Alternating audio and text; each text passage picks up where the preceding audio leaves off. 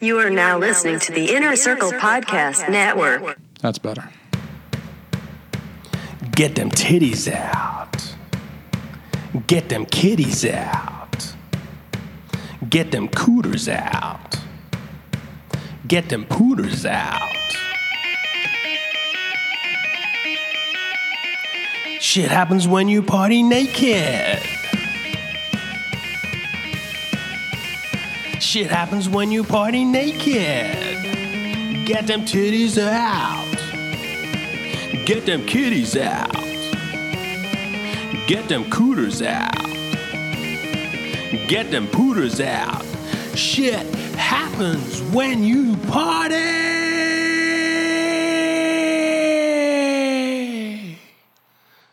naked. All right, motherfuckers. Welcome. Fatherfuckers, too. And all you non binary fuckers, fuckers of people who are undecided. Uh, everybody is a fucker, and you're all welcome to my show. Shit happens when you party naked. I am the host, Jason Alme. And shit's been kind of weird lately. I know, I know you guys know that. I don't need to tell you that. You guys know that. Uh, in fact, I'm sure most of you guys will agree this year has been like looking both ways before crossing the street, only to get suddenly fucked by a moose. It's a little New England humor for New Hampshire, Maine, Vermont listeners. You know, it's the moose jokes. I don't know how well that one will play in California, but we'll see. Um, it's that's not to say that we haven't been through some tough years in the past. I'm looking at you, 2016. If you don't think losing David Bowie and then Prince in the first half of 2016 wasn't a goddamn nut punch, then you're already dead below the waist. You can fuck right off. Just hit stop on this podcast right now, turn around, and uh, stick the hydroxychloroquine up your own anus. Okay. I heard from a very reputable source that it is rectally absorbable. You can take it, you can cram it right up your ass, or don't. I don't give a fuck. But shit has been on my mind lately. Shit has been on your mind lately. I know it. If you're listening to this, I know shit's been on your mind. So I got a special episode tonight, one that I have been looking forward to for a while. Even before asking her to come join me on the show, I was thinking, I got to have a conversation about shit. I didn't even know. I didn't even know how much shit we would have to talk about, but there's just a pile of shit now. And um, so I have with me, joining me tonight, I have a uh, university professor from UNH, University of New Hampshire professor in sociology, Dr. Catherine Moran. How are you doing tonight? I am doing well. How are you doing, Jason? I'm doing wonderful. I'm doing really, really great. Um, so, I was actually going to ask you this like third. This was going to be my third question, but now we're in Zoom and I'm looking at your face and I'm looking Mhm. at I'm looking at the wallpaper behind you and I fucking swear to god I thought these I thought the the acid was out of my system like 2 days ago but I'm fucking having a flashback cuz this your wallpaper is like moving it's like watching Fear and Loathing in Las Vegas your wallpaper uh where the fuck did you find that wallpaper what is going on with that Uh, where did I find the wallpaper? I found this someplace online. yeah Um, I I kind of live in a crayon box. Yeah, for Um, sure. You live in a psychedelic crayon box.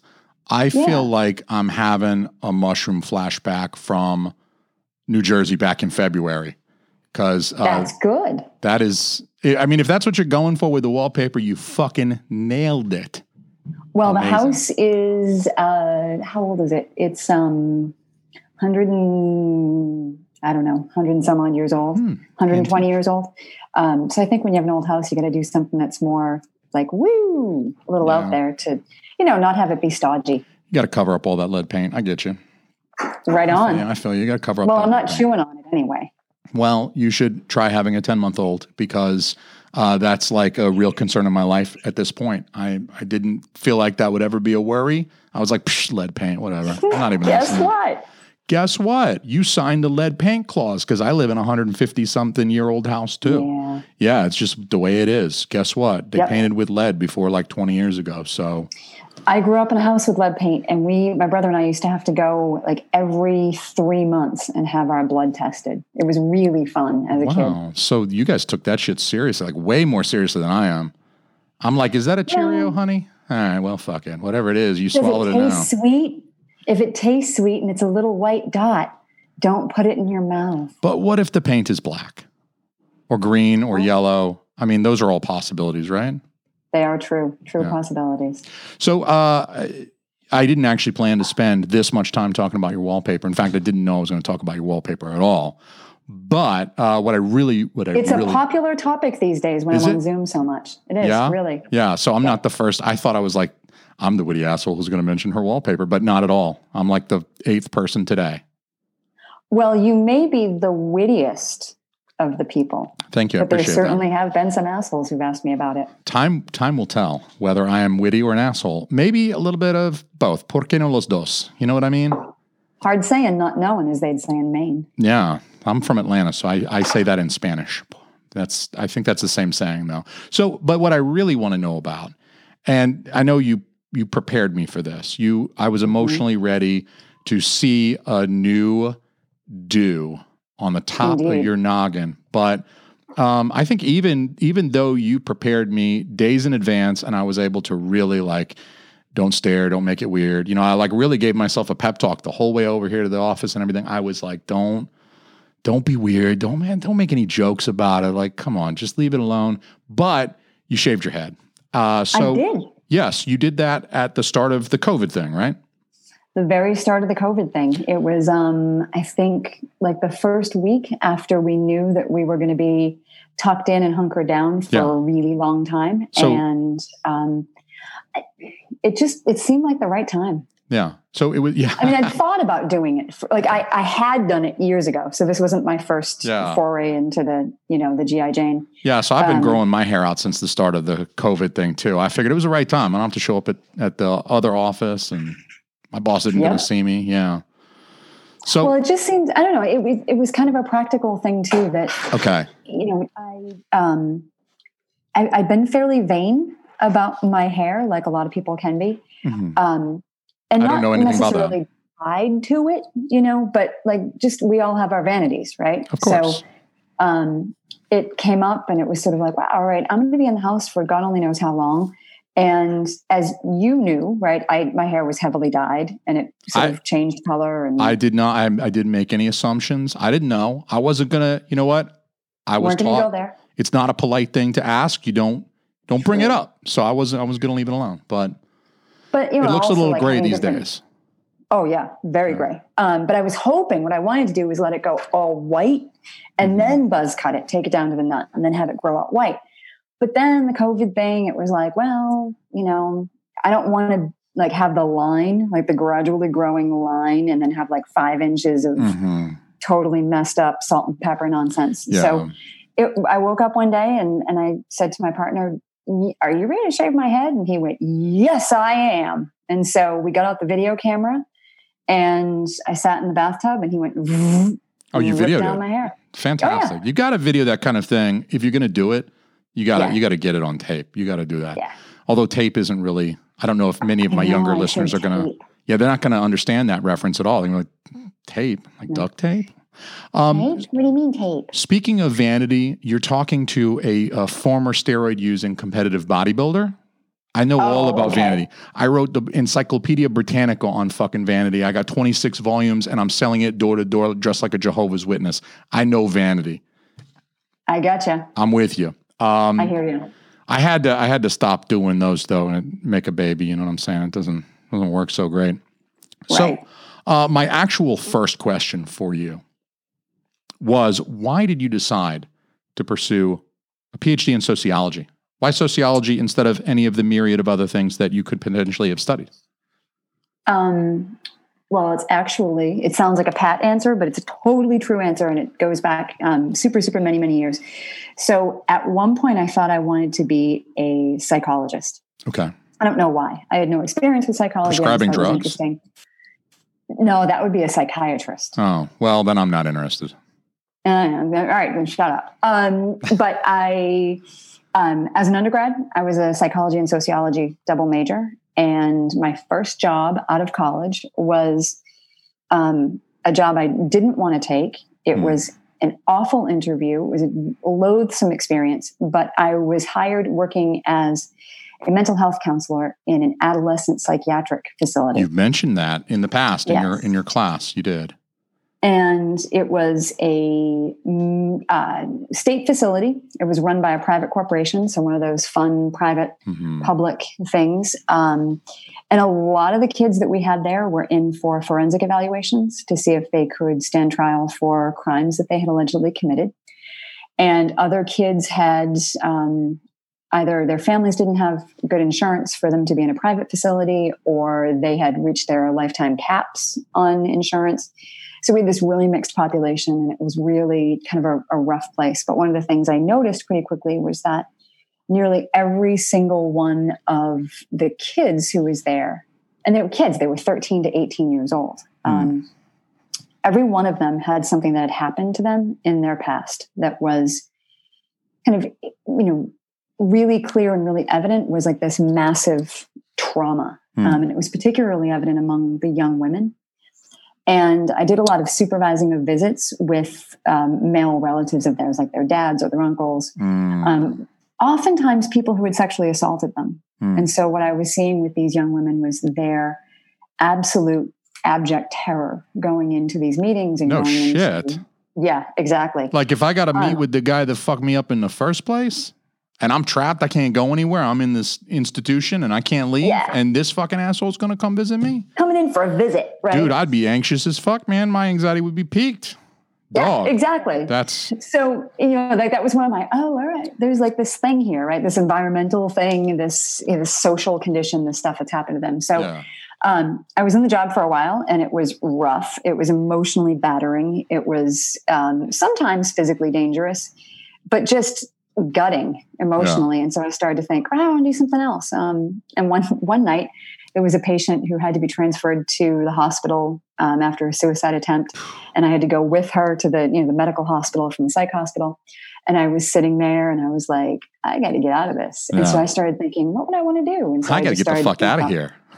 yeah, I got to get out of here, and I got to go do something interesting. So I started to do some reading after that, and started to think about sociology because really, what's what made me make the switch was going, wow, okay, I'm not really a psychologist because it's not about the the shit that people have in their heads so much as it is how that stuff gets pulled out by social conditions, by structural conditions, by forces that are totally outside the control of the individual, Mhm. but that they end up having to react to in terms of their social, emotional, physical, developmental reactions. So Yeah. that was it. And so then you went back to school. You did everything you had to do, and you decided to be a teacher. Yeah. Um, So you deal with slightly less That wasn't direct kids. either. I'm sorry. Go ahead. I, I think we just both talked over each other. I'm sorry. That happens a lot around here. I have a I have an issue with shutting the fuck up, uh, like not doing it. I'm terrible. Um, so you still deal with young people though, right? I mean, it, we're a little bit. They're a little bit older. I I skew the uh, average age up a little bit. So I get Not you all as that far much. as It was a big enough class, but yeah, Yeah. yeah, you did a little bit. yeah, they they pulled me down a little bit, but I'm I'm like the outlier there. So I get like you get out into the world, you do a few things and you say, "Fuck this, I want to go back to school because if this right here is the option, school is Mhm. way better. I'd much rather be there than here." Hands down. So that's that's kind of how I felt and that's why I'm in my 30s hanging out uh, Yeah. in SOS 400 Yep. but it's been a benefit. But uh, so you um, you mentioned to jump back to the COVID. Let's hmm we we, we found out about you. We found out that uh, you almost joined a fight club at a, a crazy facility for these these kids, and that's just really that whole thing. It's like, what do you do about any of that? But that the, jumping back to the COVID thing. Um, you shaved your head. That was a practical thing, or that was um, was there something to that besides just the practical? It's hot in New Hampshire, and I don't have to show up anywhere, and people are not going to be looking at me, so I can shave my head. Was there was there some um, meaning to that, uh, in addition to the practical aspect, or mostly just practical? Well, not even really not practical. Just kind of um, like I knew- like I said, I knew I'd shake it up at some point, hmm and thought it would be at a later point Mhm. when it would be perhaps more dramatic. But I don't know. It, it just COVID seemed like a moment, like this inflection point where all of a sudden the stuff that seemed to matter before didn't matter in quite the same way. Mm. Yeah. And it felt early on like, oh, this is a really seismic shift. Yeah. And so it felt like anything I was attached to that was superfluous, I could just Yeah. get rid of it. Yeah. The the uh the thing that you mentioned about the seismic shift, the the feeling early, Mhm. especially early on, I feel like um, I was having a conversation with my wife. This was early on. This was probably about the time we learned that none of the schools were going back after spring break. It was just, it was going to be, we're going to have to modify things. We're going to do the study online stuff and and just take it from there. So it might have been like that second week, and it was just, you know, it was like, okay, this is this is turning into. It feels like a bigger deal than maybe it Mhm. did back in February. I mean, I went back and listened to. I mentioned doing mushrooms in New Jersey. I went back listened to that episode that I recorded that day, and we we made jokes about coronavirus back in February. That was before the Super Bowl, you know, and we were just off the cuff, like making silly jokes about uh, coronavirus and shit like that. Not ever thinking. I was thinking, oh, this is going to be another H1N1. This is going to be another um, bird flu, uh, swine flu. This is going to be another one of those things that, or Zika or something like that, that it affects people, but it's going to be business as usual in the United States. I mean, Mhm. um, and I'm sure we'll raise money for affected communities elsewhere in the world or something like that. But I'm sure it's going to be business as usual. And I think it was that realization, just like you mentioned early on, that this is not going to be business as usual. This is actually different than those previous um, diseases that kind of come up every couple of years and they enter the news cycle. But you're like, I don't know anybody that ever had swine flu or H1N1. I mean, it's like I, I don't know where I would find somebody to talk to about H1N1 and and ha- having that as an experience. But um, it was really kind of like the weirdest kind of seismic kind of social shift since 9-11 at least for me Yeah. and so i think maybe the other students that you deal with probably don't remember 9-11 very well but i do i was an undergrad the first time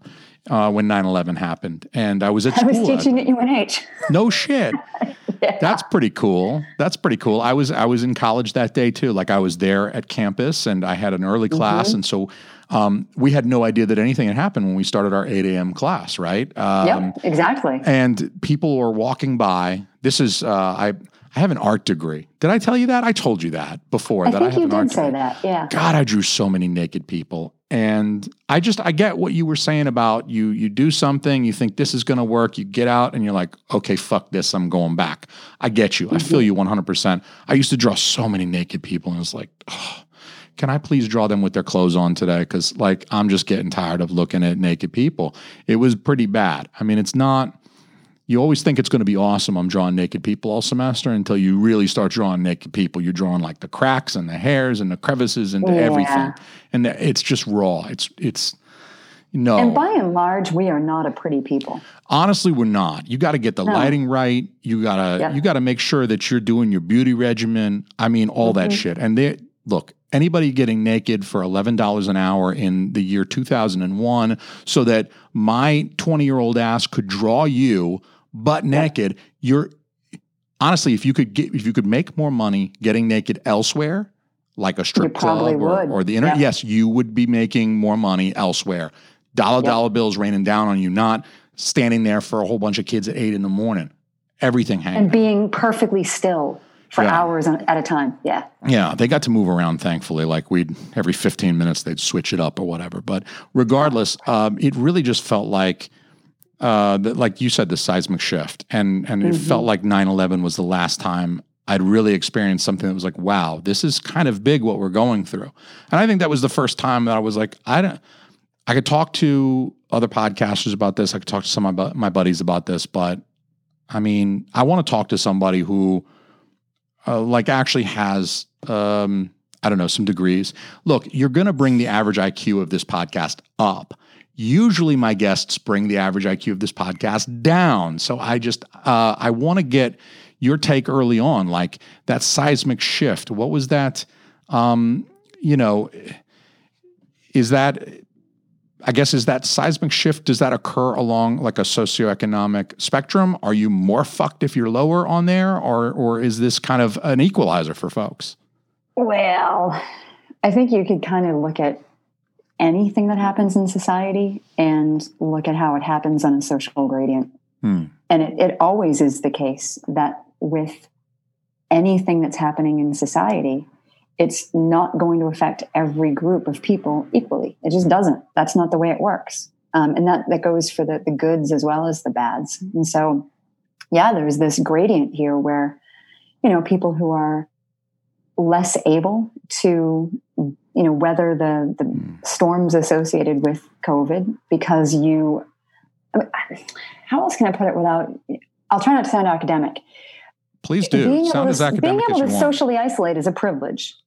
yeah, and being still have able money. to stay home. You know, Yeah. like I've been saying this all along since this started. When people would, you know, email me or call me and say, "How are you doing? Are you okay?" And you know, the response I'm giving all the time is, "I'm fine. We have everything we need and most of what we want. We Mm. continue to draw two incomes while this has all been happening because."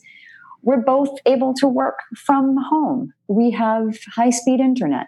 Yeah. We have space where we can do this. I'm child free by choice. Hmm. So, like, I didn't have to homeschool someone at the same time this is happening. Um, my cousin's wife emailed me and said, "What do you think about homeschooling?" And I think she was trying to get like at what what are your perspectives on it? And my response was, "I'm glad I don't have to do it." Yeah. Um, so, you know, if you look at the way that COVID is disproportionately affecting men and women, for instance, Mm. right? If you look at the gendered breakdown in the household of who's doing what kinds of work, um, and there's early evidence on this that some of the the gains in gender equality that have been made over the course of the last 40 to 50 years are, you know, eroding a little bit. Um, you know, because of the distribution of childcare responsibilities within the home when Mhm. people have their kids home and they're trying to homeschool. Yeah. Um, you can look at the social class differences, right? If you are working in a job where you have to leave the house to do your job, you don't get to say, oh, I'm going to socially isolate. So that Yeah. means that you're disproportionately exposed to other people who may be silent carriers of Yeah. COVID. Yeah. Um, or you might be out in a, a job where you know you're exposed to it. Um, Well, you got to think about Market Basket, Walmart, CVS, Walgreens. All these places have been open since day one. Not a one of these fucking places was ever closed at any point. They might have shifted hours a little bit. A few of these places would close a little earlier, and they that would give them time to uh, do whatever they needed to do to ensure the cleanliness of the joint. But but I, I'm I'm like I go to CVS. I actually there's a CVS right down the house, right, right down the street from my house. That's where I go for my my prescriptions and stuff, and it's walking distance. And like you said, I got a kid at home. She's not. I don't have to homeschool her. She's ten months, but I gotta just like you. My wife and I have. We it's been. I mean, it's it's been we're privileged in that we we Yeah. we both been making money as much as we were making before. Um, we Mm-hmm. and we've been saving money because we're not paying any on daycare. Daycare's expensive, so I got I got yep, and you're not daycare. going out to eat, so you're saving money there. I'm still ordering the fuck out some sushi though. Let me tell you one thing.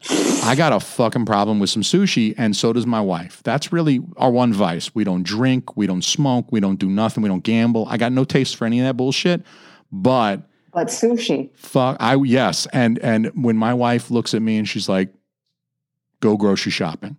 That means I'm spending $100 on sushi. I'm ordering $100 worth of sushi because we want to have enough that we could put in the fridge and bust that out the next day for lunch. And that's what I'm talking about. What is more fucking privilege than that? I'm talking about how I save money on daycare that I get to blow on sushi. I get to make it rain at Saigon, Tokyo on them. So I I do feel lucky.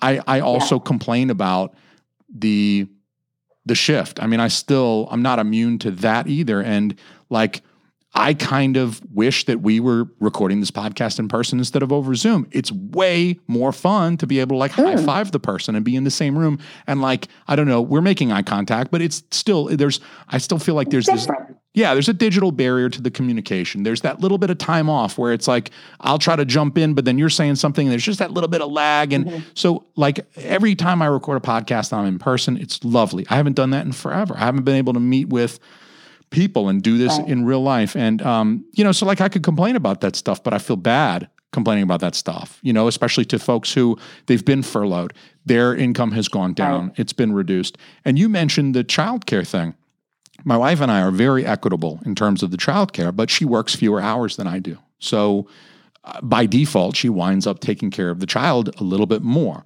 But we still balance, Right. you know, like if I'm if she she works, I got to watch the kid.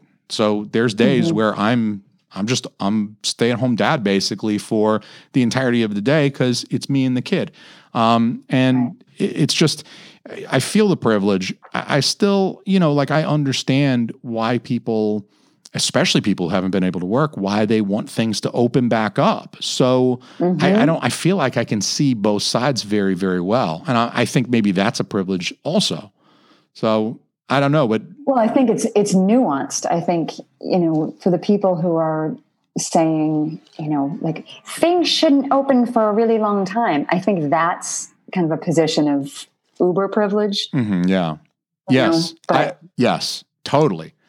Totally. And and I think uh, one of the things I did want to ask you was like, when does this end for folks? I mean, I, that, that's an individual question, though, right? I mean, like my answer might be different than your answer because I'm like chomping at the bit to start seeing folks again. And I think that your stance on COVID and your um, your like social isolation and and everything has been a little bit more conservative. So your answer is probably going to be different than mine, right? I mean, is there a how do you at least how do you feel? Maybe you can't answer for like society at large, but how do you feel personally when do you feel safe to go out and go to like a barbecue again or like a function on campus or something where Oh man, it's going to be a long time. Yeah. it's going to be a really long time. Um, I I feel like we've we've hunkered down. We've been Mhm. taking the social isolation thing really seriously. Um, yeah.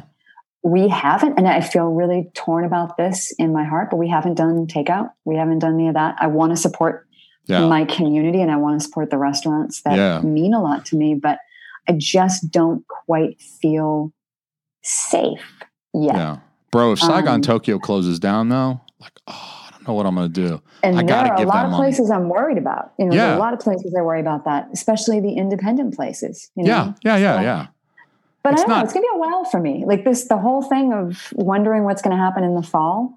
Um, you know, going back to classes, Yeah. it makes me that makes me nervous. That was really going to be my next question. I mean, we all got a, a email from the university president saying that they were going to be opening up for um, on-campus classes in the fall, and Mm-hmm. um, I would presume that involves you, right? Or are they giving Yep. faculty the option to continue online? I mean, I don't know if that's There's going to be some determination made at some point about what the plan is, but I think you know to give them credit, they have so many balls in the air trying Yeah. to figure out what's going to happen, like keeping people safe, trying to figure out living arrangements, trying to figure out um, what is going to happen with classes, trying to manage all of those pressures. It's sort of like you know trying to you know keep a basket of eggs from cracking while you're walking on ice and the ice is cracking and there's a hailstorm. And you know, it's like all of these things are coming together at the same time.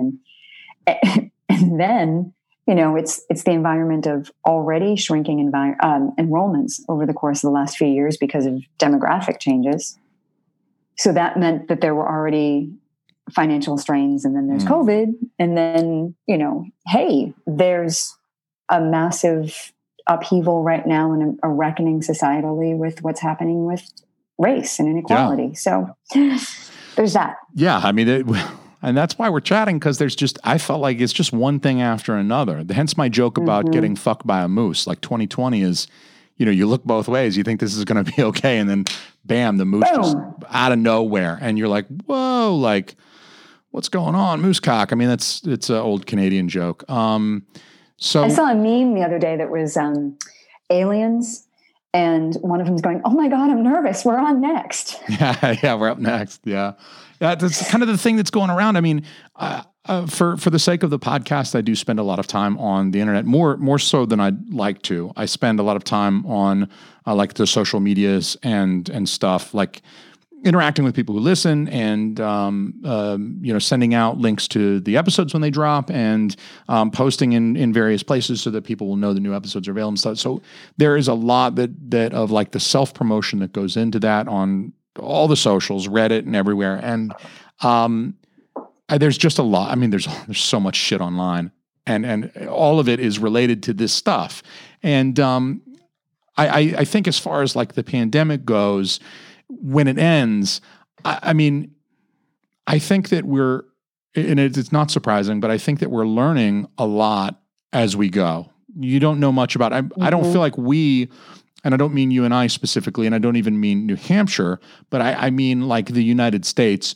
I don't think that the the average person was very well prepared for um, the pandemic, and I don't even think that the messaging from certain uh, organizations that that we're supposed to look to, things like the CDC and the World Health Organization, I don't even feel like the messaging from them has been consistent, which shows me that even they weren't totally um, prepared, like they didn't know what to expect, and that we're all learning about just how virulent this thing is as we go and how it spreads Yeah. and how we can prevent it and um, what we need to do. And so I feel like the the the whole like when the pandemic pandemic ends and when we get back out and try to return as much to normal as as we decide Mhm. is appropriate feels like a moving target. So Totally. the flatten the curve. And in the thing. first few days, it seemed like it, and I don't know if it felt this way for you, but for me, it felt like every three hours, I felt like, oh, there's something more I need to know. Oh my Yeah. God. And I didn't Yeah. sleep or try to sleep. And then I wake up the next day and feel like all of this stuff happened overnight. And I Yeah. need to know so much more about this now. So it, it did feel like a super fast moving Hmm. target. And then it's the pace of that, I think, has slowed down a little Yeah. bit yeah. or maybe I've just grown accustomed to it. I don't know. But it does feel like we're learning so much more and then we're discovering different things and the, Yeah. you know the different ways that COVID can affect your system and different groups that are affected by Mhm. it. And you know, so it, it's it's just it's something that we're gonna really need to learn. It's it's the novel coronavirus. We're Yeah. gonna need to learn an awful lot about it. And it may be that that changes our behaviors on the turn of a dime again. Yeah, I, I think so, and I think um, you know even the worry about the uh, like the second wave as people begin to get it back out and stuff like that. I, I mean, I think that's Yep. a legitimate concern, um, and I think it's one that a lot of folks have. I just I feel like as things go, and I don't know if it's a case of, I mean, as with 9-11, in the in the weeks and months after that, it's just like holy shit. But there was a point in time, and I'm not sure I could pinpoint it on a calendar, but there was a point in time where shit was just normal again, right? Life was just normal. You you you kind of felt, you know, like it was it was enough of um I guess it wasn't novel enough anymore that yeah, I mean it's terrorism's no good and they took down the World Trade Centers and that's terrible. But now they're like making movies about it and it's kind of in the past a little bit. And um undoubtedly the same thing is going to happen with with coronavirus. I mean time inevitably uh, marches on. So we're going we're going to hit a point and and whether it's the new normal, I don't know how much things are going to shift. Um, I'd like to interview Nostradamus on the show and try to figure that out, but I'm still working on with his people to get back to me or whatever. But I feel like for my from my own personal answer, I have been fairly conservative as well, and I think my wife is mostly to blame slash thank for that. Um, Mm. you know, she is probably in your boat. She, I, at least in my honest opinion, probably goes a little overboard, but she has that like conservative streak of it's better to be safe than sorry. It's better to be overcautious Right. than. But I, I kind of feel like, yeah, I see that. I and and I'm glad that none of us have gotten. At least we don't think we have. I mean, who knows? Maybe You we'll- may have. we may Right. have. You might We have may- it right now. I might have it, and I might be, I, I might be asymptomatic and totally cool. I'm a type one diabetic. I was kidding. This isn't really hydroxychloroquine. This is insulin. But um, so you know, like I'm a little freaked out about getting it, being a diabetic. Uh, but uh, I, I just I feel like if this turns out, you see stuff like. In the last week, I've seen reports that maybe the asymptomatic carriers really aren't as good at transmitting it as we once thought weeks ago. So um, maybe it is true that if you feel okay, that you're less likely to be spreading it. Because I think the worry a month ago was like, holy shit, you could feel fine, but you're killing everyone's grandma and the whole CVS by breathing, and um, nobody wants that on their conscience. Least of all me. I'm I'm a Buddhist here, but um, the the the thing that's going to get me is that if I've hunkered down and I emerge and my beard is down. I'm like, I look like Rip Van Winkle waking up from a hundred years Mm-hmm. sleep. Everybody, that's how you know I went to college. You all motherfuckers are Googling Rip, Van Winkle right now. Educate your fucking selves, assholes. So I, I come out of the house, everything's gray, it's down in my ass. I look like Rip Van Winkle. And the birds are chirping and the sun is shining and the, you know, the couple's going by on the little tandem bike. And I'm like, what the fuck did I close myself up for the last six fucking years waiting for a vaccine for? Everybody's fucking fine. That's gonna piss me off more than anything. That's the one thing that if everybody everything's just cool and and this was kind of a fugazi or at least partly a fugazi, I'm gonna feel like I got swindled. Well, That's the all. thing is, you won't know. You're not going to No. know. Yeah, It- you're not. And if you go out and you contract it and you die, or you end up on a respirator for a long time and have long-term consequences Yeah. that are associated from having been on a respirator, and you're recovering for a long time, or this turns out to be something that becomes like a chronic illness, right? The aftermath of it, you'll never know. Yeah. Well, you But don't I kind of look at it like if I'm driving down the street and there's a big paper bag in the middle of the street, I'm not one of those people who's gonna be like, "Oh, let me drive over it," Yeah. right? because it could it be an could- IED, right? exactly. It could be, you know, a bag of nails, Shout out Donnie Gates. He drove or over an IED. nothing. Yeah. You know, so I'm the kind of person who's like, I'm gonna slow down. I'm gonna drive around the bag Yeah. I, I mean, than driving over it. I appreciate that analogy. I appreciate the idea that it's probably better. Like if it was a weekend, if it was a week, if it was, I think when it's, when you start talking about people start saying, well, you need to stay inside until a vaccine's ready. Well, Mhm. how far? I know how long it takes to make a vaccine, right? I mean, Mhm. I, I work in medicine. I, you, i the the idea that I'm going to stay inside and that I'm not going to leave and that I'm not going to see my family, um, besides my wife and kid, but I mean that I'm not going to see my grandparents. And but then who knows? Right. I'm scared to see my grandparents, but. But my folks, I mean, they've been missing their granddaughter. We got to, you know, I, I want to take her to Atlanta. I want her to know her Atlanta family. My whole side of the family's. I got to get on a plane to go see them and shit. And so there, there's a part of me that um, that feels like if it's a short period of time, then it's kind of like I'm driving seatbelt. I know people who don't like wearing motorcycle helmets. We're up here in New Hampshire. Uh, people don't have to wear motorcycle helmets. I got a buddy who was in a motorcycle accident. The reason why he lived through that is because he was wearing a helmet. The, the the fact is, that's not really a big issue. Buckling a seatbelt. You're just doing that for like a little bit of. You're probably not going to get in a wreck, but just in case, shit. Um, the the locking down that's like that's like i'm going to sell my car and i'm not going to drive for the next three years and i'm not even going to take a bus i'm just going to sit inside my house with hydrochloroquine up my ass and i'm just going to hope that that's that i don't run over an ied in the next six years because i'm not going to leave the house so it's like to me it's like that analogy on steroids the longer it goes.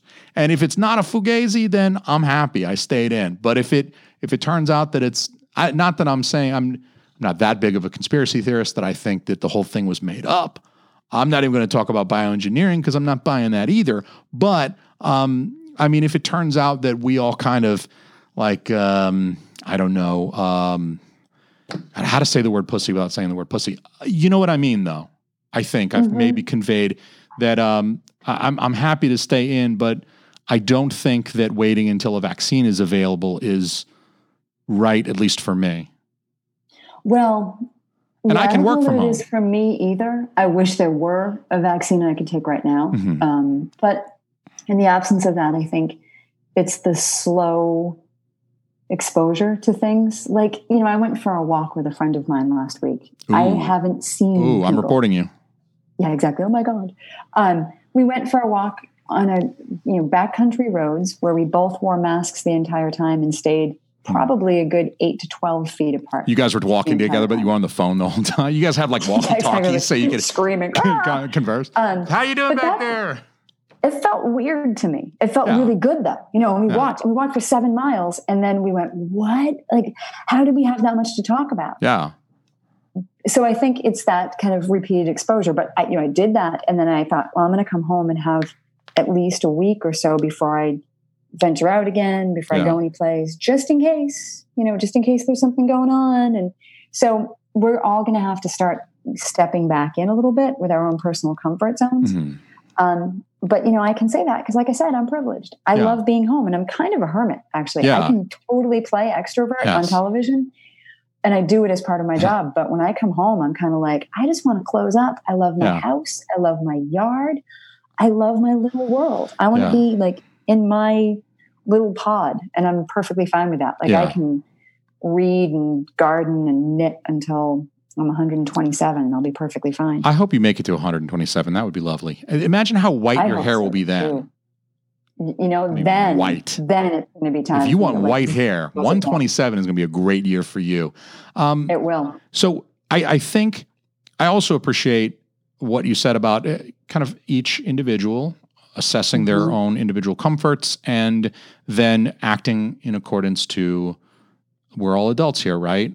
Hopefully. Well, but that said, but that, said, said, but that said, is handshaking going to be assault now? I mean, are you going to if I if I meet you on campus in the fall and I say, "Hey, really good to see you again." Put her there, Dr. Moran. Are you gonna like elbow me and call the campus PD and be like, he tried to shake, he tried to touch me, he's trying to give me some shit? I mean, there's the point where um, I think if it's like um, we can take a libertarian approach to a lot of different things. Like you do what you want to do, and I do what I want to do, as long as we don't hurt each other in the process. But I go, and then I shake your yeah, hand, and but, but a week later you're sick. because people doing what they want to do in this case could potentially put other people at risk. Exactly. Yes, that's my point. Right. Is that it's no longer just up to you. If Mm-hmm. if I'm a diabetic and I'm worried that I'm at an extra risk, and I see Right. Dr. Moran over here doesn't give a fuck no more, and she's out shaking everybody's hand and she's cuddling all the babies, and then she wants to come up and shake my diabetic hand, and I gotta worry about that. I've been intubated before. I've been on a respirator,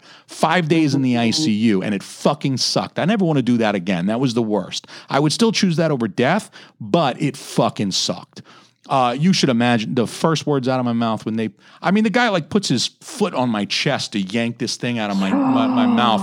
And uh, the first words out, all the doctors are around like watching, is he going to be? And I'm like, oh, fucking shit. And they just thought that was the funniest thing in the world. They're like, he must be all right. The first thing he says is go fuck yourselves to all of us. And uh, it must be good. We're going to check off. So He's all right. yeah, I don't I don't want that to ever happen again. But at the same time, you know, like what are the long-term social kind of ramifications? If you don't mind speculating just a tiny bit, my own personal uh, sociology Nostradamus here.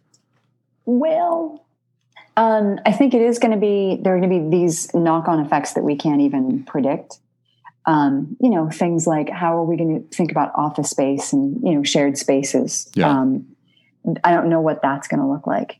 Um, I could see it being that we don't do things like shaking hands. Yeah. Um, you, you, you asked about that, so that's where my brain goes. But one thing I've noticed when I walk is that it used to be that people would say hi and they'd wave and they'd speak something. Yeah. Now people don't do that.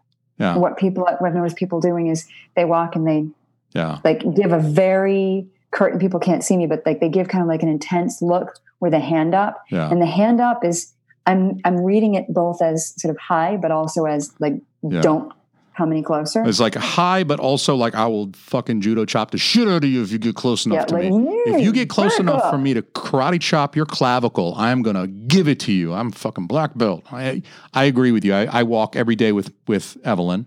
Um, not just the days where it's daddy daycare. Uh, I mean, she Mm-hmm. has me up early, and if she's up, I'm up. My wife is up. I mean, we take turns, kind of like I'll be like, "You look tired. Let me let me take her." It's five a.m. You get another hour, hour and a half, or whatever you can get. Uh, but like during those times, I will walk. Sometimes we'll walk as a family in the afternoon after dinner. We'll go out at like 6 p.m., take a nice walk, especially with the weather lately. It's been beautiful. All the ice is gone. I love it because I'm getting my steps. And I'm, you know, I'm a diabetic, so I got to do my cardiovascular for my heart and shit. I'm trying to make it to 127 as well. I'm not going to get there, but uh, my diabetic ass isn't living near 127. But uh, I go walk and I see, I cross people. And uh, luckily, I have a cute baby, so no one's thinking this guy's going to he, you know, he's going to try to kill me with coronavirus. He's going to cough on me or something because they're like, oh, he's got a little baby. He's, you know, he's a, he's just taking her for a walk or whatever. But I have noticed that there's a lot like, look, you're 10 feet away from me. You can say hello, good morning. And I'm, I make it a point. Like I'm a little bit of a contrarian if you haven't picked up on that. Um, really, Yes. I have the the biggest thing is I have a problem with people telling me what not to do. It's not so much that I can't accept someone saying, "Hey, you should do this," because I look at that as like friendly advice and I'm free to disregard it. So if you were ever a- to say, "Jason, I think you should do this," or "You need to do this," I'd say, "Okay, I'll take it under advisement." Um, and if it's reasonable and it makes sense, then I'll do it. But whatever. But it's when people say you can't do this or you shouldn't do this, and I notice people, and everyone's like, you know, give this quick little wave and like, you know, real brief eye contact. I'm like, hey, good morning, how you doing? Like, I'm fuck no, I'm not playing that game. Guess what? We're playing my game. That's the game where I'm happy to see you, even though you're a stranger and you're masked up, and I don't even know what's going on in your life. I'm still happy to see you. I'm giving you that. You know what I mean?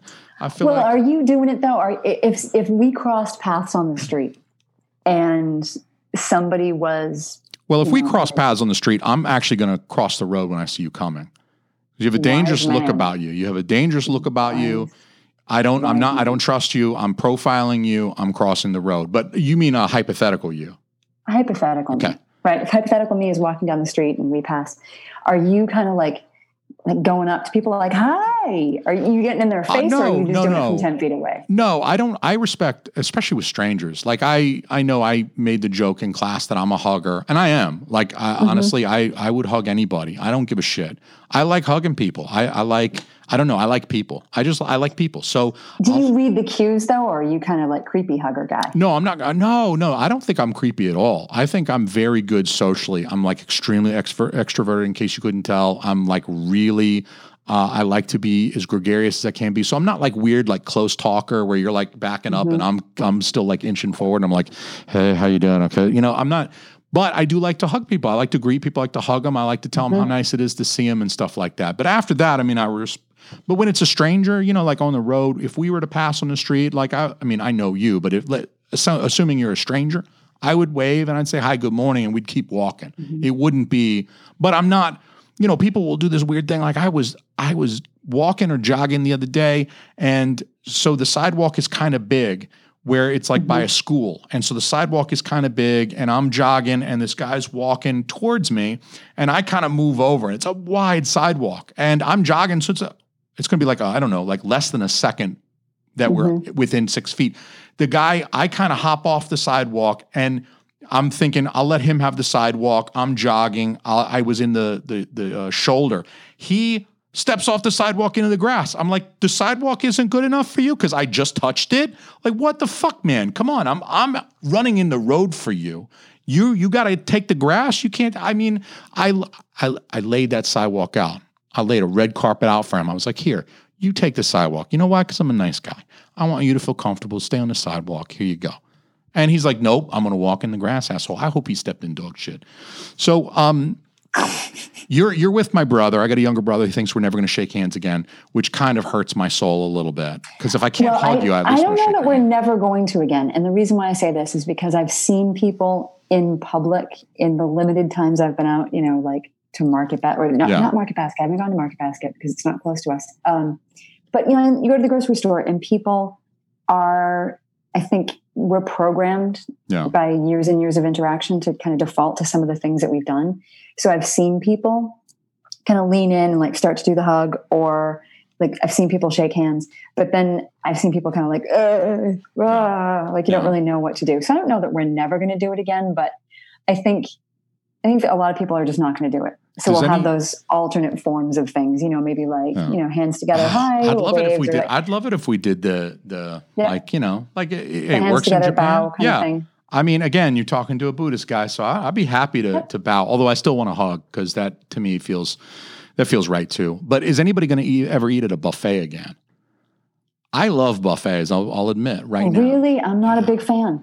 Yeah, I well, what can I say? I'm uh, I'm a fan of paying a set price and then eating Gorging as much. yourself. Yes, it's like a game for me.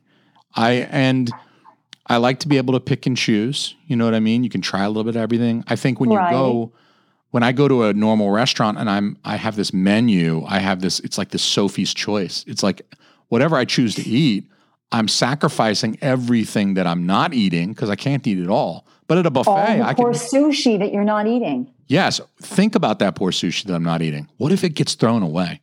I can't look. Can't handle it. I can't well, handle yeah. So you're worried about stuff getting thrown away with a buffet? Come on, I'm dude. not, I'm not worried about that shit. Getting thrown away. But I do like to be able to sample a little bit of everything.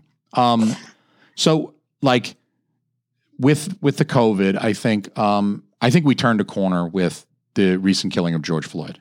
I, I feel like that um, that sort of canceled COVID to a large degree because I think the the event was just it was so galvanizing that I think a lot of people said, fuck it. Like I know I'm supposed to stay in. I'm not staying in. Go fuck yourselves with the with the pandemic quarantine, at least Mhm. for the foreseeable future, because it's been a couple of weeks and and it's still going on. I mean, the protests are still across the nation Still going on. from big big cities like Atlanta, um, like New York, like uh, California, little little cities like Dover, little towns like Dover. Mhm. We we have it's going on all over the place. Um, I, do, I mean, do you feel like that kind of came out of nowhere? I feel like I was blindsided by this this Really? tremendous event. Really? Ah, no, it didn't come out of nowhere. I mean, that's been it's been building for years. Well, You know, and the BLM is not a novel movement at all. Um, And it's not like they just invented police brutality in 2020 either, right? I mean, that, that's right. as long as there have been police, there have been police uh, fucking people Mhm. up that shouldn't be fucked up. But um, I, I just feel like with so many people staying inside, I was like, damn, they still got police. Like that's it. Just kind of like, oh, okay, well, like this is whatever news came about in March and April. It was just if it wasn't COVID, it was it's three or four stories down, and it's don't worry too much about this. But Mhm. the reason why I feel like this was just wow is because it jumped up to the top. And it's not like, um, well, there have been other killings, of course. Lately, Breonna Taylor comes to mind because I love Louisville, Mhm. Kentucky, and because the execution of a no knock warrant looking for a guy that hadn't been in that house for two years, three years, and he was already in police. co- I mean, the that the Breonna Taylor situation is so fucked up. Uh, it is it's beyond fucked up that um, you just kind of feel like I don't know. It's it's a fucked up thing to think, but it, you, you have to think that for every George Floyd and Breonna Taylor that you hear about, and how many of these, how many nameless folks are not in the news because you don't really hear about them because coronavirus is maybe at the top of the the list when you open up the news app. Or because it wasn't taped. To go back to videotape, right? It wasn't recorded. That certainly helps. Right. I mean, when people see that tape, I mean, the mm-hmm. Breonna Taylor thing is super fucked up when you look at the details.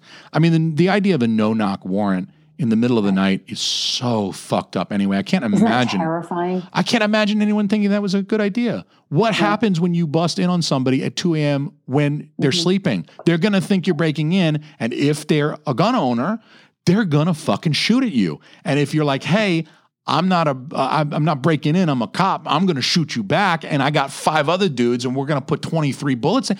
That is the no knock warrant thing is very fucked up. It's very fucked up. Like that is, um, you, I mean, you just have to do better than we're just going to bust in at two in the morning. We're going to see if he's there. We're not going to knock or we're not going to call. We're not. Well, gonna, Well it's setting up a situation to go badly. yeah. Oh, it, it absolutely is. It's like Yeah. it- it's it's uh it's a house of cards that you're like, oh, sure, this is gonna no, it's gonna you're gonna fuck this up. This is gonna get fucked Mm-hmm. up nine times out of ten. This is gonna go very poorly. Flashbangs in a baby's crib. Let me tell you, if that shit happened to my daughter, I'm fucking killing every motherfucker. I don't give a shit. You could tell me you work for the cops. That flashbang goes off in my baby's crib.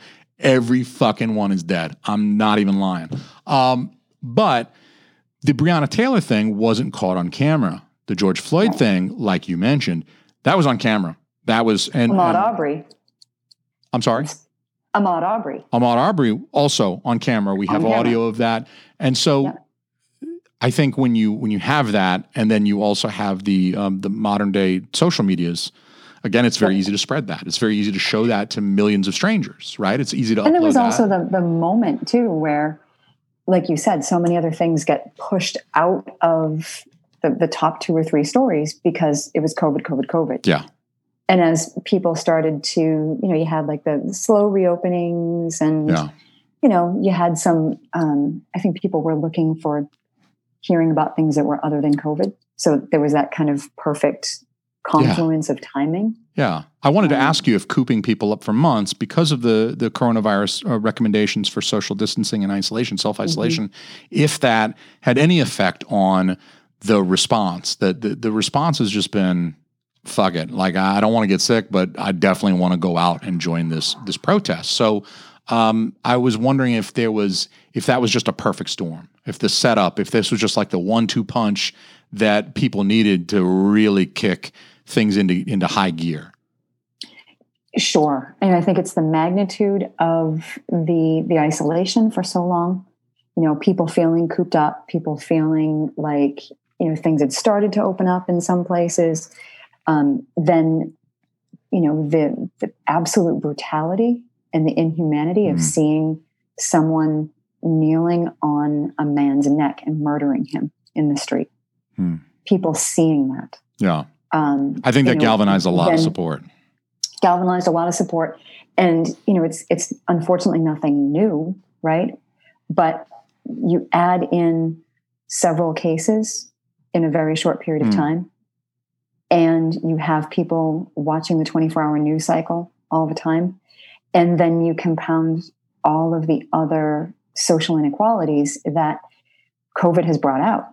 Yeah. You know, so you look at the disproportionate infection and death rates and hospitalization rates of, say, black and brown people compared to white people. Yeah.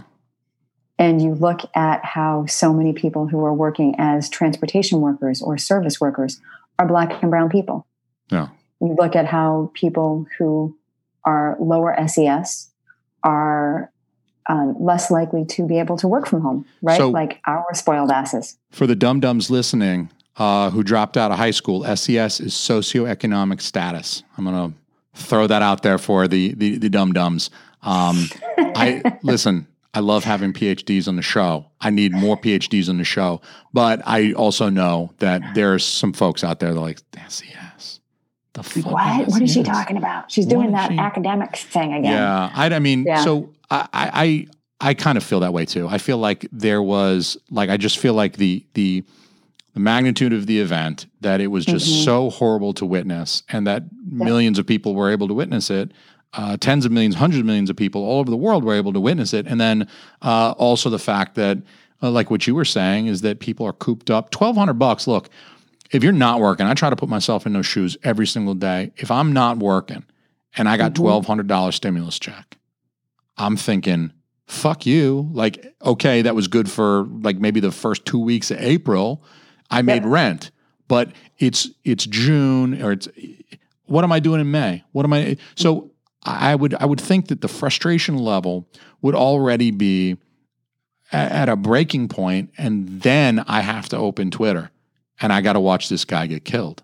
And mm-hmm. I would it, fuck it I'm, I'm I'm not sitting inside any longer, right? And if people have been, you know, again, our, our normal lives, the pre-COVID life, right? People were getting up and going to work and doing their stuff and they're, they're busy. And so when there's yeah. something that's absolutely horrible and egregious and you see, you know, an instance of, of violence, people get upset and there have been protests before, but then there are, you know, people need to go to work.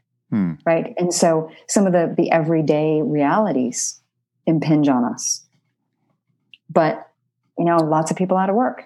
Yeah. And again, disproportionately affecting black and brown people.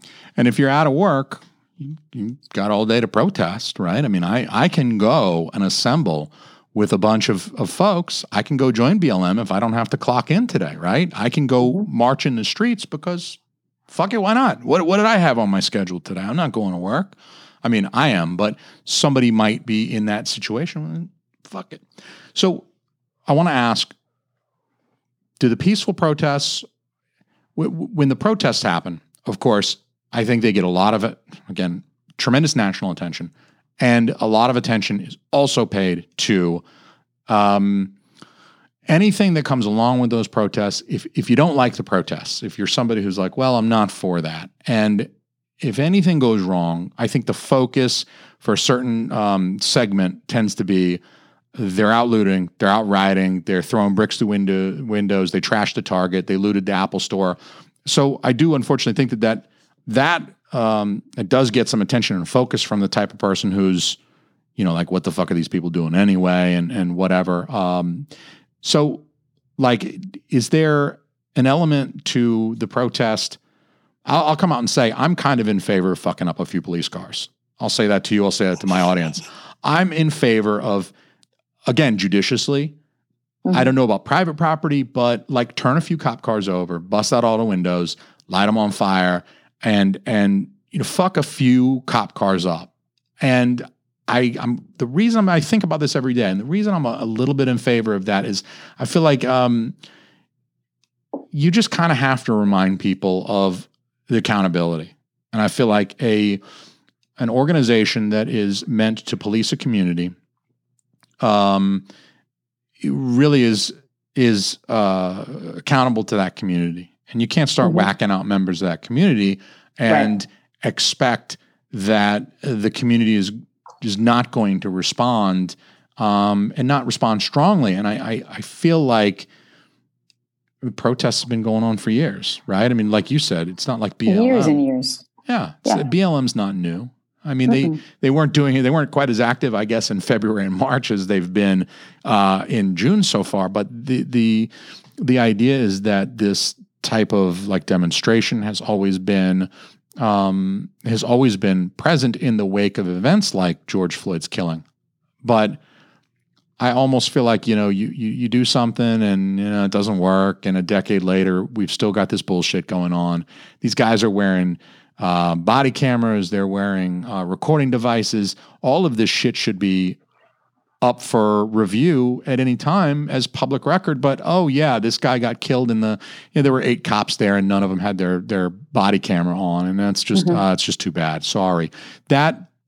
I don't know. I, I kind of feel like if you go and you march and you protest, everyone's got signs and everyone says this is no good, and then they leave when it's time to leave, and we all clean up after ourselves. I'm an Eagle Scout, so you got to go clean up after yourself. You can't litter, but you go, you clean up after yourself, and you go home. It's kind of like we rode the wave. If you're a cop, you're sitting inside the PD and you're like, well, we rode the wave and they're all gone. And you give it another week or two weeks and the thing will peter out. The 24 hour news cycle will latch onto something else. A second wave of Corona will come. You got to think if you're a cop right now, A, I don't know why the fuck you'd want to be a cop right now. It's got to be the worst fucking job. Like who's signing up to be a cop right now?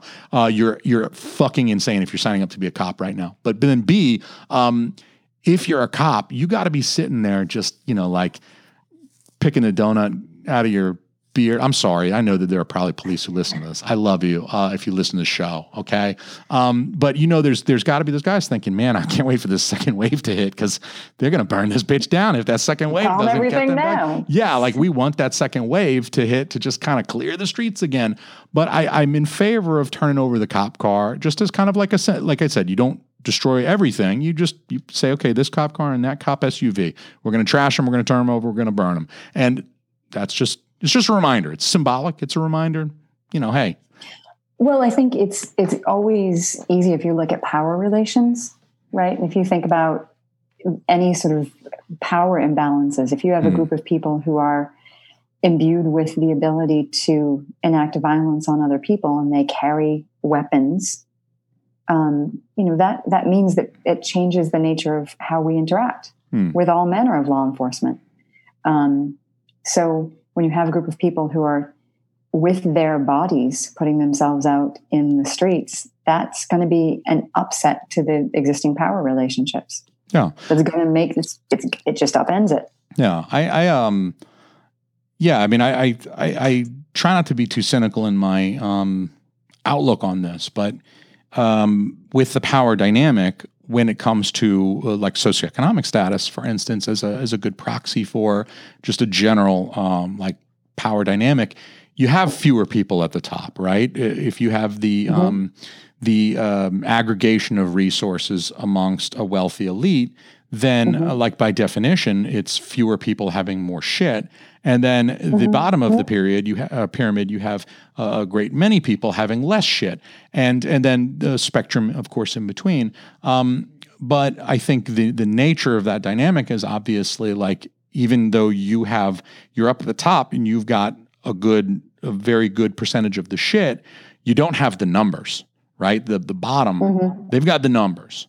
So I always take a very like when I when I think about when I consider or especially when I talk to other folks who are maybe of the more conservative uh, bent on this particular issue.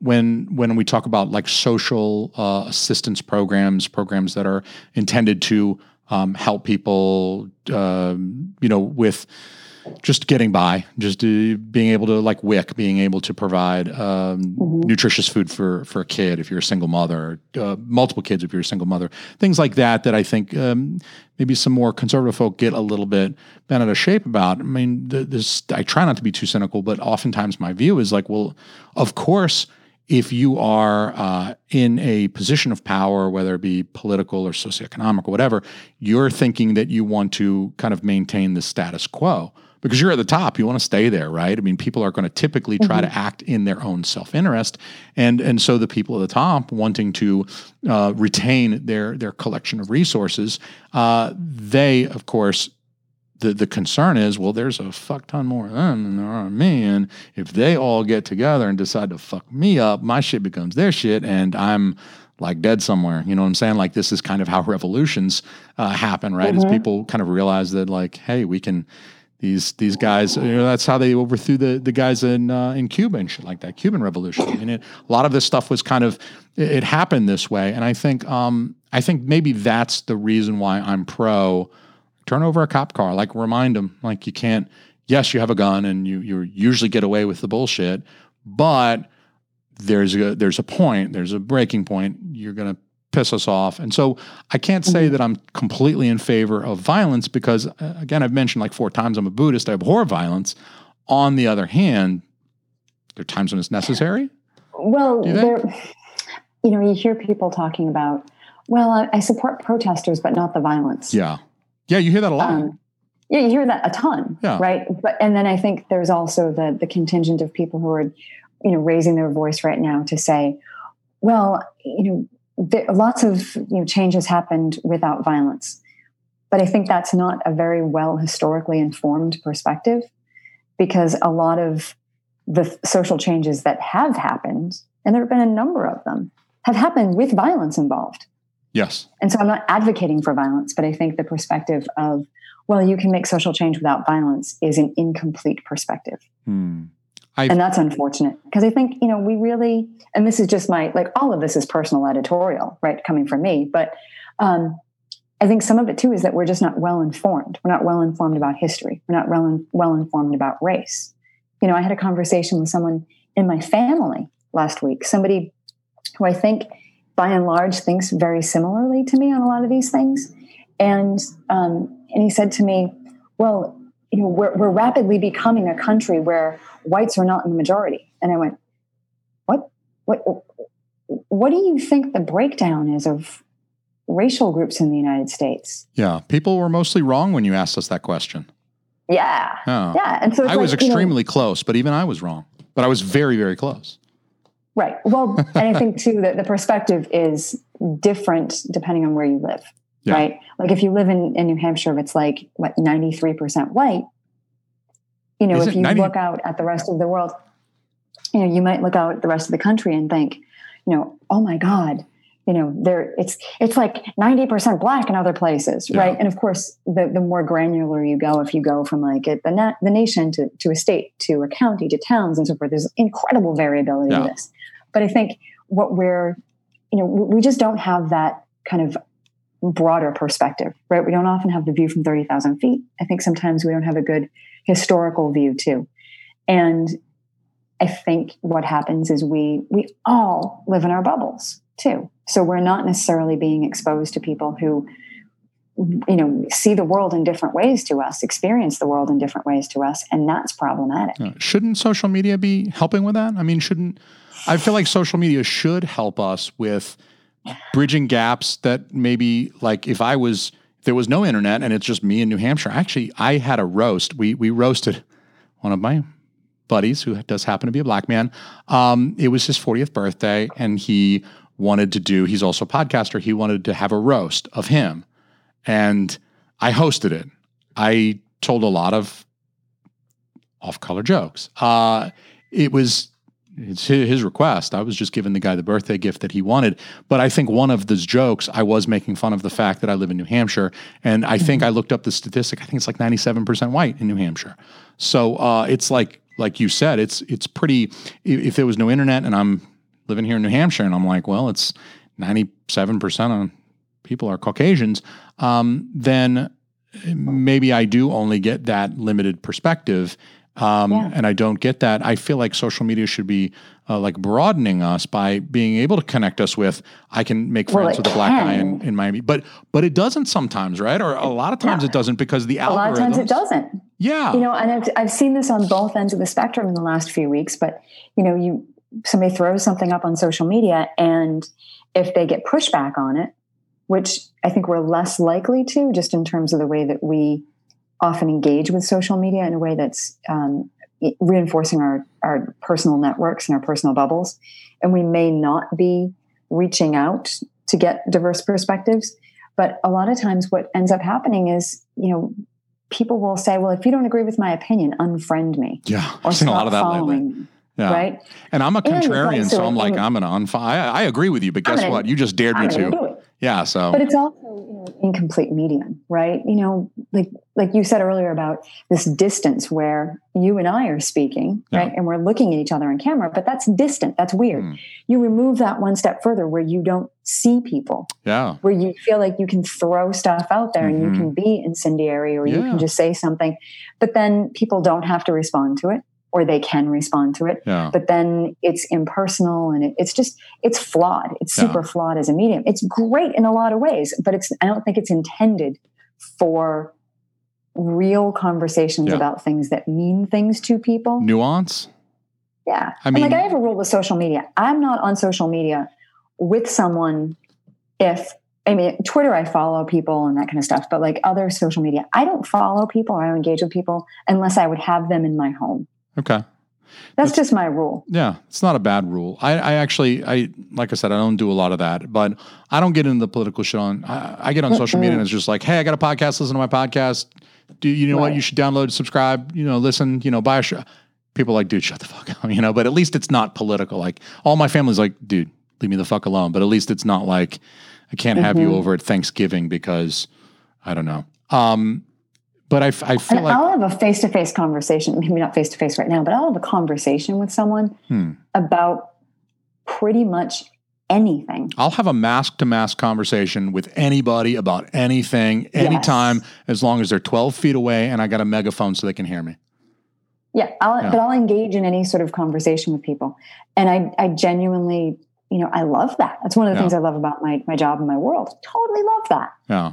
Um, though to be fair, I end up doing most of the talking. yeah, the that's welcome to my world. I never shut the fuck up. that said, um, but I feel I feel like it's just it's too hard to do that with social media, and it Yeah. makes it worse. Well, it's, uh, this is kind of like the conversation I had with Sally Kohn um, because it was a lot about how the internet. I mean, if you look at it with rose-colored glasses, it's supposed to bring us together. And I've got friends all over the country now, and uh, people that I never would have met. I met, and it's really lovely for that. And um, Mhm. I- Great. the, but, but it's so easy to be a ruthless dickhead to someone if I don't have to look them in the eye. It's, Yeah. my my interactions in real life, face to face with the human beings that I can be in a room with, are like infinitely more pleasant on average. Like the average Yeah. interaction is so much more pleasant, and you can express nuance. And if I if I um, mince my words, if I don't, um, if I'm not being totally clear, I can back up. You can say, "Hey, what do you mean?" I can back up. I can mm-hmm. explain, and then we can leave the conversation with a general understanding. And I think that even when we don't agree, you look the person in the eye, you shook their hands, or in my case, you gave them a big old hug at the end of it, and mm-hmm. it's it's so much harder to be a ruthless dick to someone under that environment. When it's online, I can be such. I mean, I can be the like open season. Yes, and you know Yeah. what? After I've roasted you and told you to go go to hell and fuck your own mother, I click the phone's down and I'm watching Netflix. It's so I easy to just Yeah. it's it's so easy to just tell someone, boom, fuck you, I'm out, and then drop the mic and walk away. but then we also get that that um, that hit right of feeling like well i'm i'm badass because Yeah. i've just totally Bad torched motherfucker. someone but and like so you get that reinforcement I of won an who you are. internet It's fight. like yeah i just won right and it we as a people we have evolved and our societies have evolved over millennia to read social cues and Yeah. to you know to like look at nuance and to have the the niceties and the politeness and you know and also to engage in the conflict sometimes when we need to but we do it in that way like you said where you go what do you mean do you mean that like we kind of give each other the benefit of the doubt a little mm. bit and we do the For face sure. saving and we kind of smooth it over or other people will diffuse it and go all right hey come on come on let's let's back away from this right now Yeah. or we'll have the pleasantries pleasantries of distraction and that stuff doesn't happen with social media Yeah. So I, I I agree with you. You don't you can't hear the tone of someone's voice. I mean, it's easy for me to type something where I'm joking. Like I I told you I, I roasted my black friend, and of course it's a roast. I mean, and we're not. It's not. Why did the chicken cross the road? We're we're being pretty mean to each other. Um, and that's good. We consent there. We all walked into it knowing that we were going to roast Right. each other, and that that um, you know. We and you have a going to- long history of a friendship Yes. there so it's not Yeah. just coming up out of nowhere But I wouldn't be able to type that stuff. The stuff that I said mm-hmm. to my buddy Delvin, I wouldn't be able to type, even saying to him if I addressed him on Twitter, because then you've got all of his other friends and family that they're just reading this text. They're not hearing the voice, the, the context Yes. of we're in a humorous environment. This is an hour long comedy show, and that people are going to tell some off color jokes. Then it's just kind of like, who the fuck is this guy? Why is he saying this shit? And then everybody's just right up my ass about what a piece Right of shit I am. So, how do you feel about defunding the police in the wake of the the the George Floyd killing? Because that seems like a lot of people are like, "Fuck them, let's get." They're not working for us, and I kind of part of me is like, "Yeah, they're they're they've been doing this job for a long time, and they've been fucking it up for a long time." I would have been fired mm-hmm. from my job a long time ago, way before now. I feel like, is there a point where we've given them maybe a little too much? You know, like you you had your chance, you had your one million chances, and you know, even with body cams, you're still you, you were on camera. Your three boys were fucking standing there while you d- you didn't think, well, the guy's filming. Maybe I should let this dude live. I mean, uh, do you do you feel like maybe there are um, there is a way that we could organize? Because obviously there are functions of the police that need to be performed. They're community functions. It's a social Totally. institution.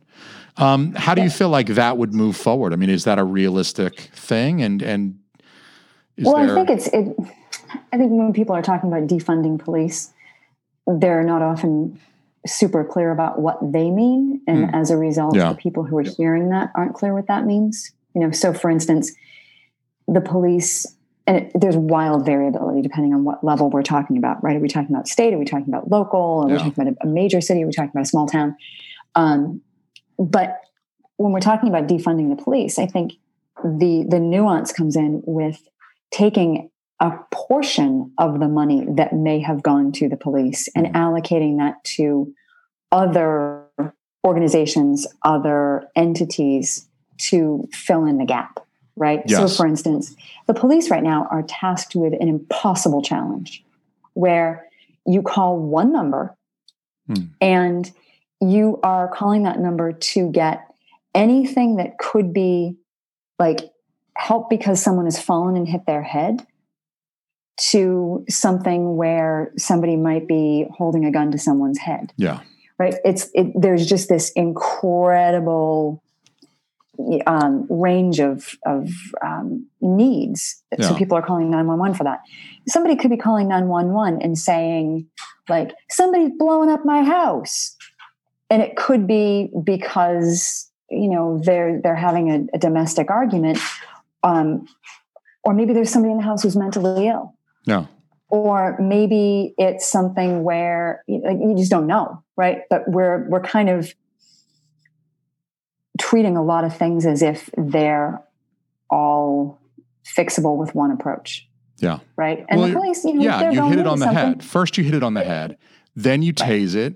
Obviously, like the- there's there's a list you go down, right? Yeah, yeah, yeah. I see what you mean. You, so i mean that like if we had for instance if we had better mental health care yeah, if we had better domestic abuse resources, if we had, um, you know, other facets of society that were funded and were supported and were maintained, then maybe we wouldn't be putting the police in that sort of position. Hmm.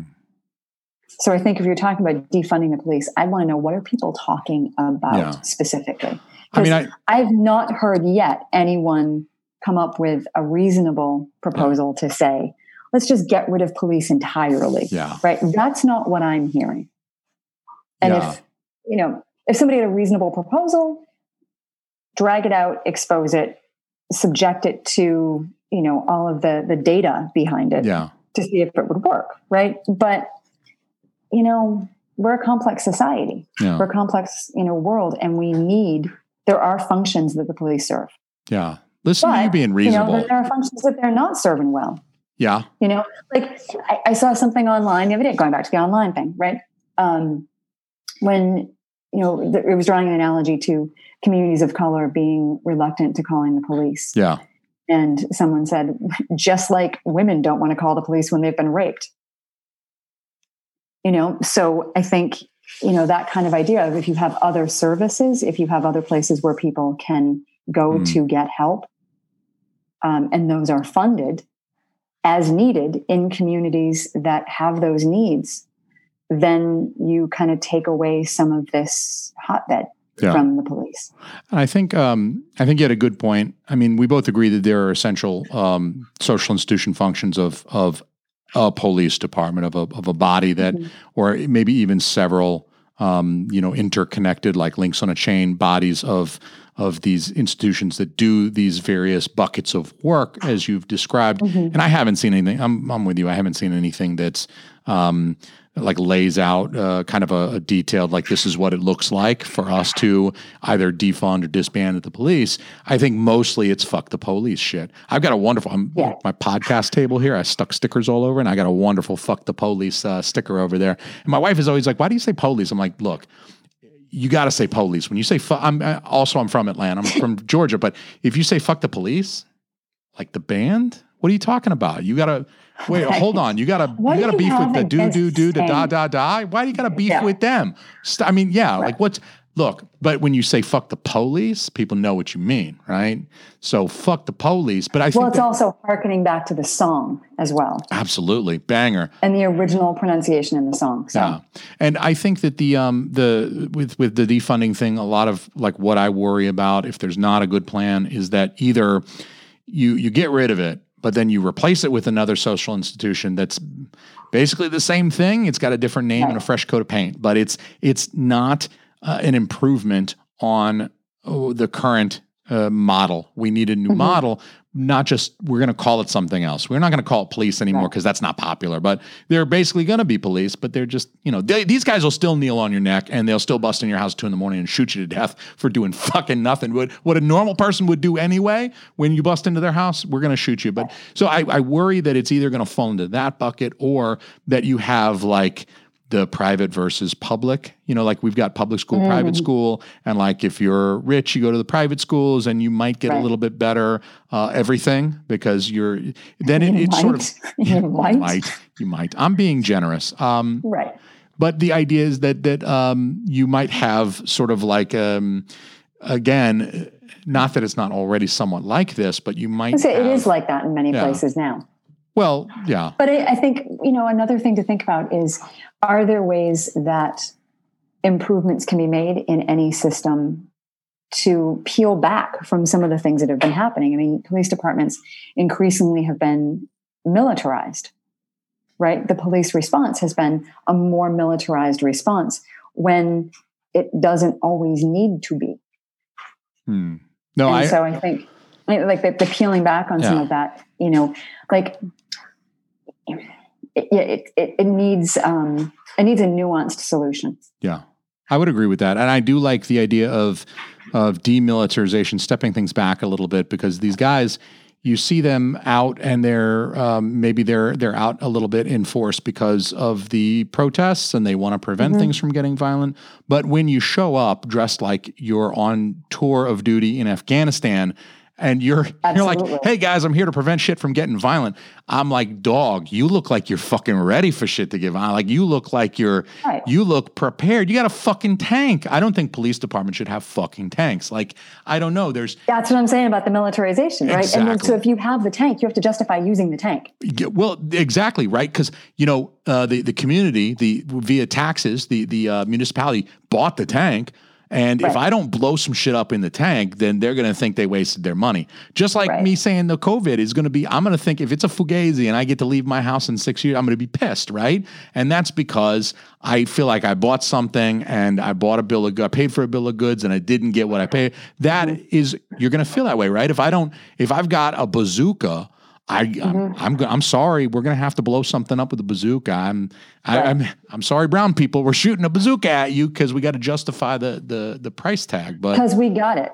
yeah, we got it. I mean, shit. I, look, I, I just said I abhor violence, and if you gave me a bazooka, guess who's shooting a fucking bazooka? How badass would that I mean? I'd go out into a field and I wouldn't aim at anybody, but um, you know, like I'd set something. You know, up. I've never shot a bazooka, but I have Me shot neither. a potato cannon, and I have to say, a potato cannon is really fun. dude i my my brother i think got me like nerf guns for christmas i'm like I, i'm sorry do i not look like a guy in his 30s with a kid but uh, I, I shit you And not you we use the Nerf guns, don't you? Absolutely put everything down that we were doing on christmas day. I was like stop Mm-hmm. I, I was like start, start shooting him in the face. I was like stop doing so it's like you give something to somebody and what are they going to do? Everything starts to look like a nail um, Right. when you magically can turn yourself into a hammer. So um, I just have one last thing. I appreciate your time, and I don't want to take up too min- too much of it. I usually try to cap these things at about an hour and a half anyway. And I know you got shit to do. I'm sure your glass of gin is near empty or empty, and we're probably going to want to refill that. I don't want to hold you back um, from your Friday night festivities, but um, with the um, the George Floyd and the the sudden um, explosion of activity with protests um, centered around the Black Lives Matter movement. Um, you have a preponderance of large corporations that uh, are coming out in uh, support of that movement, and Mhm. um, I, on the one hand, I think that's a good thing, right? I mean, it's it's what is needed to um, to to help ensure that uh, like a real and lasting change is made. Is that the majority of people have to say, "Look, this is fucked up," and it has to change. On the other hand, particularly after hot on the heels of a semester of sociology where we learn about uh, global corporatism and the working conditions of corporate minions in other areas of the globe where labor is outsourced cheaply, very cheaply. Why do we outsource labor to India and China? It's because you don't have to pay them American wages and fuck a union. They'll whack you out if you try to form a union over there. They'll find your body in the Yangtze River if you try to form a union in China. That's how the CCP handles shit. So um, I can't help but be a little bit cynical when when I talk to someone like you, when I talk to someone like my brothers, when I'm talking to a real human being, when I'm face to face with with a single unit of person rather than a corporation, which is this large aggregate of persons, like many many units over over this huge uh, corporate structure, I do get a little bit like I when somebody says I support Black Lives Matter and what I saw was disgusting, it disgusted me. I believe you. I unfortunately I do get a little cynical when it's a huge company that says we're we stand with the African American community. We're completely against um, systemic inequality, and um, I can't help but like read some of these tweets if it's coming from a major corporation and think, okay, I'm translating this into my brain cynically. I might add, it's going through my cynic filter, but I'm reading. I want black people and Karens to keep buying my shit and giving me money. That's sort of how it kind of strikes me. Do you think? I mean, is the is the is is taking a stance as a major huge corporation versus I am a, a worker at a corporation and I have my personal views and I wish to support, but like a, a company like Apple, um, Tim Mhm. Cook penning an open letter regarding racism.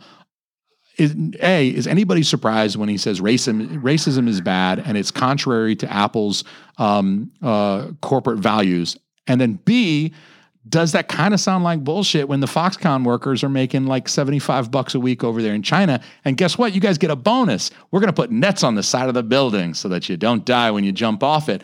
It's Yeah. not it's not like, "Hey, we're going to give you an extra 200 yuan this fucking year." It's like we're going to put a net. So even when you want to die, you can't. Guess what? We're going to pull you out of that net. You'll get like an hour to chill. We'll feed you a little green tea and then right back to work, motherfucker. Does that feel am I like, uh, am I crazy? Maybe the question is, am I fucking crazy for seeing things like this and hearing this and then reflecting on, oh, oh, good job, Tim Cook. Good job. Uh, have fun Well, it's signing. not crazy within a capitalist system, right? That that is for better or worse, whether people like capitalism or don't like capitalism. Hmm.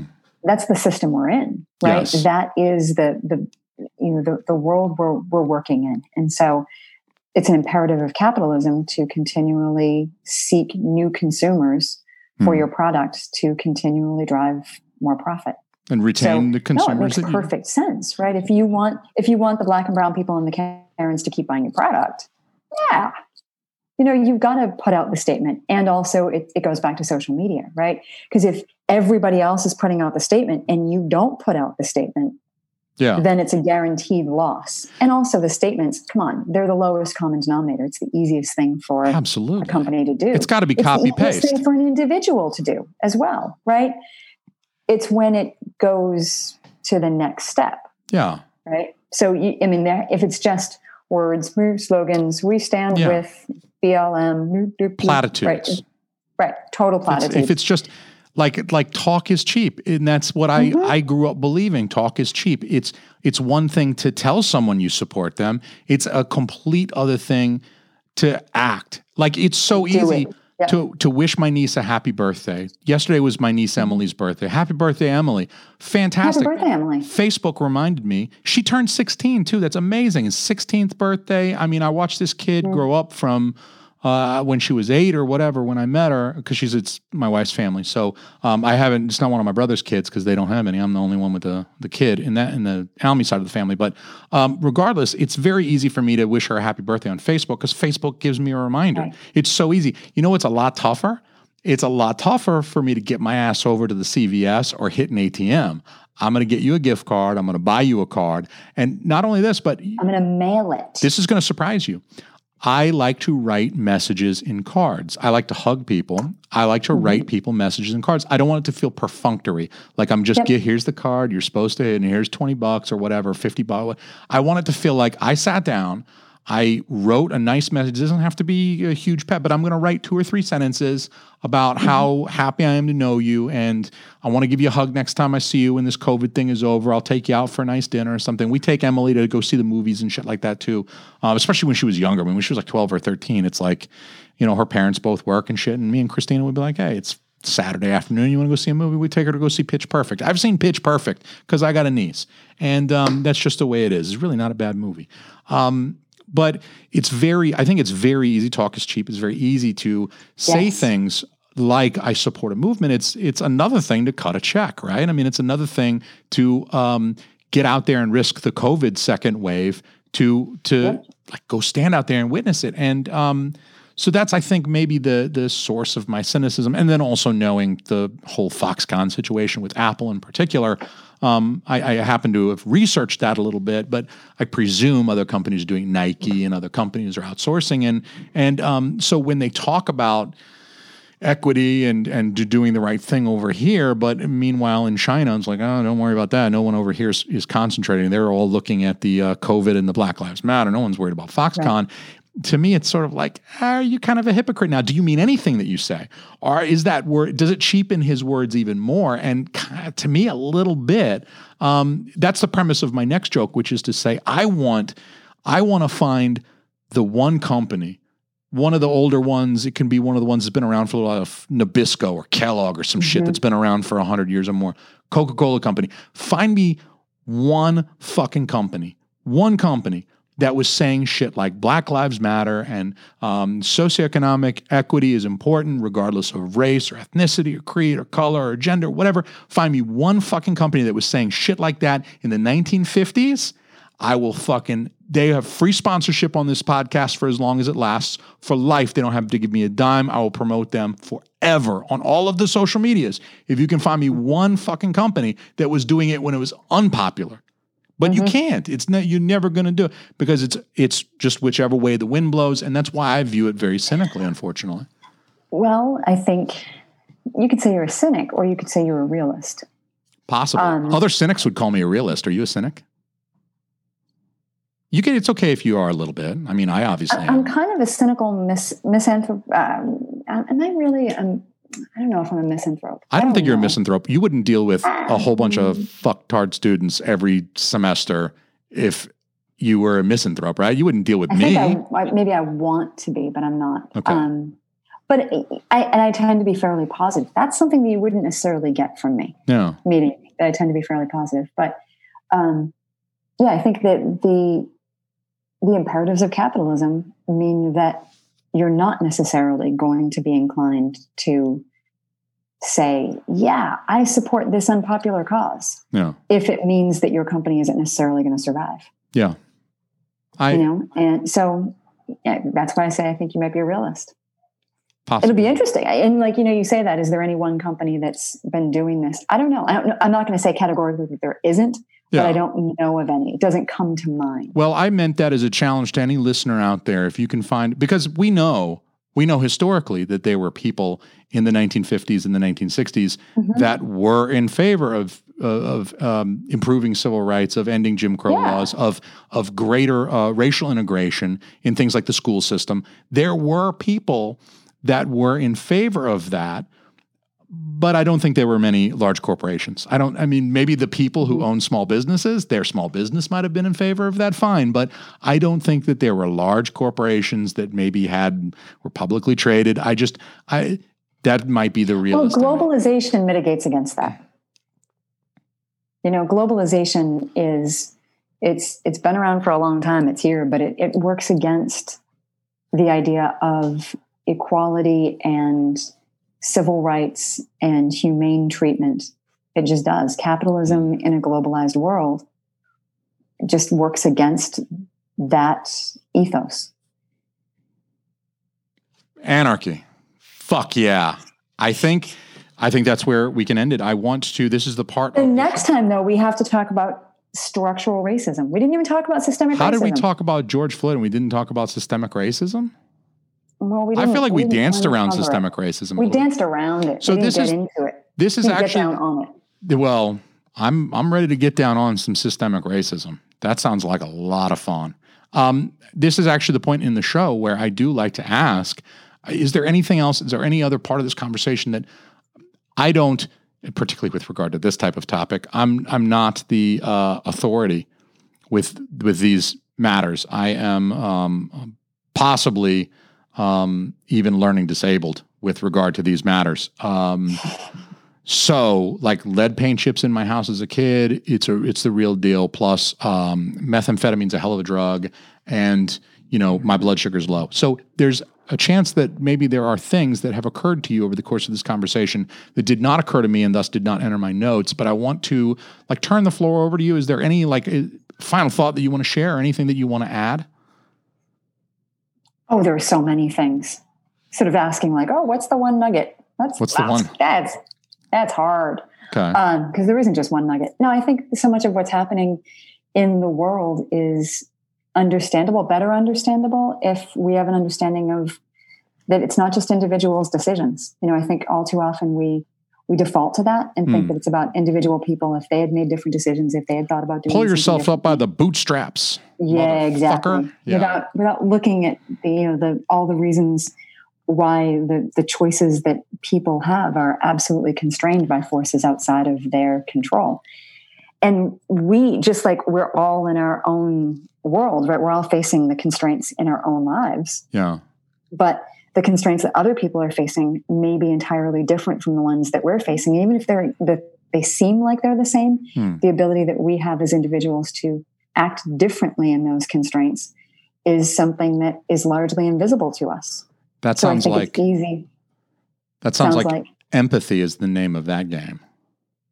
It is. I, I define sociology as the, as you well know, right? The um, the causes and consequences of socially patterned inequalities.